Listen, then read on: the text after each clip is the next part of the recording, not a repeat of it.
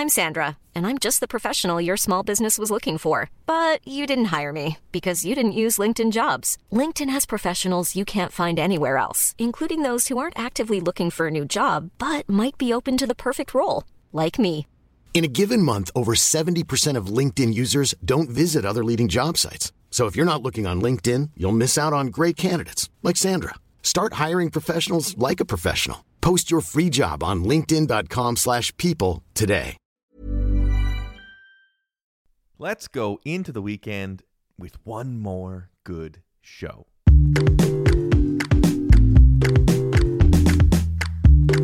It's your Yahoo Sports Canada daily podcast for Friday, November 15th. But first, sports. Good morning, Canada. We made it to Friday again, and there is a lot to talk about. I'll be talking with Vivek Jacob here just in a minute about some big time happenings around the NBA. Uh, Maple Leafs GM Kyle Dubas had an impromptu media scrum to address the many, many questions people have having about uh, the team. Connor McDavid went off in a big way. We had a lot of hockey news last night, actually. And we know who the MLB MVPs are and more. Lots to tackle. Let's get right to it. Up first, Pascal Siakam. His latest dominating performance against the Portland Trailblazers on Wednesday had people talking. Yesterday, the reigning most improved player was really the topic of conversation for most of the day on Thursday. John Hollinger at The Athletic had a really lengthy look into Siakam's start to the season, and Pascal has really improved more from last year to this year than he had from the year before that, which is crazy to think of because he won the most improved player, but he is better in basically every way than he was last year. He's up 10 points per game. He's up two and a half rebounds per game. He's making an extra 1.3 three pointers. He has a higher assist percentage, higher usage, and higher PER. He's better at absolutely everything than he was in his breakout year, which was last year. And now people are starting to wonder what exactly is the ceiling for this dude. I mean, two seasons ago, he was averaging seven points per game. Seven. He is up to his scoring by 20 points in two seasons. Just unfathomable growth. He is 25 years old. You've probably heard it by now. He just picked up the game of basketball very, very late in comparison to your normal AAU super prospect development curve. It's astounding. And this comes off a season, of course, as you know if you're listening to this, the Toronto Raptors won the NBA championship. And Siakam in the playoffs, he averaged 19 points per game. And that is where we saw him last before this season's big jump. Vivek, where is Siakam's game now compared to where he was at the end of the championship run? So at the end of last season's championship run, he looked like someone that could be the second best player on a championship team because that's effectively what he did. He was in a, amazing in a complementary role, role to Kawhi Leonard, and while Kyle Lowry also looked like the second most important player on the team, some would argue even the most important player of the team because of what he does all around. Siakam, his ability to score the ball, his ability to defend multiple positions, that's what made him look like one of the most appealing young players in the game. That's what won him the most improved player award. So the challenge this year was to show that he could be the man.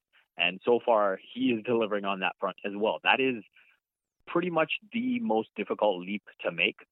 And the fact that he's already shown in 11 games that he can do that is incredible for him to just shoot the three ball the way he has off the dribble, that's the biggest difference. There are guys who can catch and shoot, have a high percentage as a standstill shooter, but for him to be able to do it off the dribble, that's what's a game changer for him. That's what's allowed him, in my opinion, to take that leap. I was just thinking uh, over the past week, when you think about the best players in the Eastern Conference, I'm not even going to look into the league right now. When you look at just the East, of course, Giannis is the number one. You have to give him that respect as the reigning MVP. Uh, Joel Embiid will be right there. Jimmy Butler, to me, would then be the third best player. But after that, I think it's actually pretty open between him, between Kyrie. We'll have to see where Oladipo is at when he comes back. So that's the level he's elevated himself to. There was other NBA news, as there always is, bouncing all over the timeline last night. Melo is back. The Portland Trailblazers, who are off to a very, very rough start to the year. They're four and eight and near the bottom of the conference. They signed Carmelo Anthony to a deal. We last saw Melo for 10 games with the Rockets last season. He averaged just under 13 and a half points in about 30 minutes per game in that very very short stint. Your classic high volume, low efficiency style that we all grew to understand is Melo's game. He's now 35 years old, more than a year removed from his last competitive game. I know the Blazers have struggled out of the gate, but what can we realistically expect in terms of impact from him on this team right now? The Carmelo Anthony I expect to see is the Carmelo Anthony that has shown that he's not really willing to change. Um, when you look at why teams haven't been willing to sign him, when you look at why he's struggled over the last few years of his career, it's almost Allen Iverson like in the latter stages of his career where he just couldn't accept not being a superstar in the league anymore. And he wanted, you know, some kind of role that at least catered to his ego. And now you know, we'll see with Portland where he's at. But until he shows that he can change, I think there's too too much evidence to the contrary to prove otherwise. So I think he's going to go out and look to get buckets, um, and have the same mid-range pull-up twos and whatnot. So uh, yeah, till he till he shows me otherwise, I'm not really willing to buy into the hype of what Melo can add to an NBA team at this point in his career. Melo, not the only star making news with a return last night, a much more recent and much more in their prime star, though, in this other uh, sort of example. Paul George finally made his debut with the Los Angeles Clippers last night. He led the team in scoring. He had 33. He added nine boards and four assists in 29 minutes.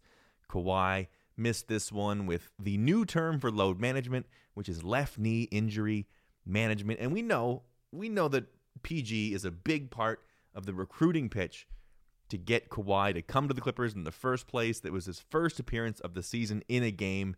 What did you see from George, and what does his presence bring to the Clippers now that he is stepping into lineups? Right off the bat, it looks like he has uh, the confidence, which is the most important thing. Um, didn't really seem to be hindered by anything uh, from the surgeries, and that's the most encouraging sign. You expect him to pull off his moves, and the five fouls that he had, I think that you associate more with timing and just fatigue, and you know just needing to get some run. So you, you, those are things you don't really worry about. For him to score 33 in what was it 26 minutes, uh, I think that really stands out, and that's what you want if you're Kawhi Leonard. You want someone that can take the pressure off, that can help manage the load in games.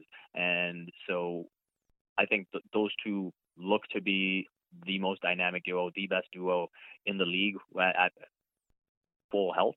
And frankly, with what the Clippers have shown so far, I expect them to be the best team in the West going forward.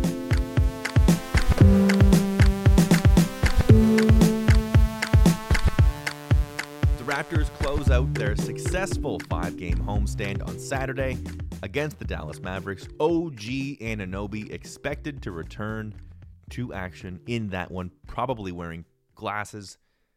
Going to be a good one. Uh, Luka Doncic, that's going to be a good game.